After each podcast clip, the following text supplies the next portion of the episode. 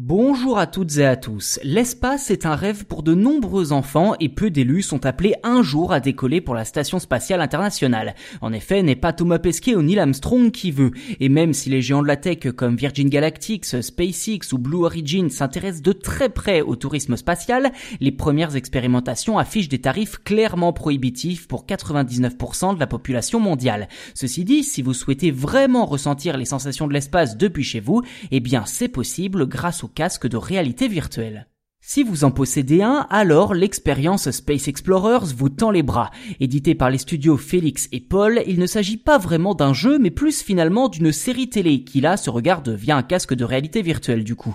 Quatre épisodes de 20 à 30 minutes sont déjà disponibles, deux dans la série The Journey Begins ou en français Le Voyage commence, et comme le nom l'indique, hein, il s'agit des préparatifs pour rejoindre la Station Spatiale Internationale, et deux autres dans la série The ISS Experience, là filmé directement en apesanteur. Pour l'instant, chacun des épisodes est disponible sur l'Oculus Store pour 2,99€. Et l'aventure n'est pas prête de s'arrêter puisque l'éditeur vient de commencer à filmer deux nouveaux épisodes à bord de l'ISS, les épisodes 3 et 4 de la série Dans l'espace, en collaboration avec Time Studios et la NASA. Et quand je dis que ces deux épisodes se déroulent dans l'espace, et c'est pas une métaphore, hein, ce sera vraiment à l'extérieur de l'ISS, contrairement aux deux épisodes précédents, soit une première historique.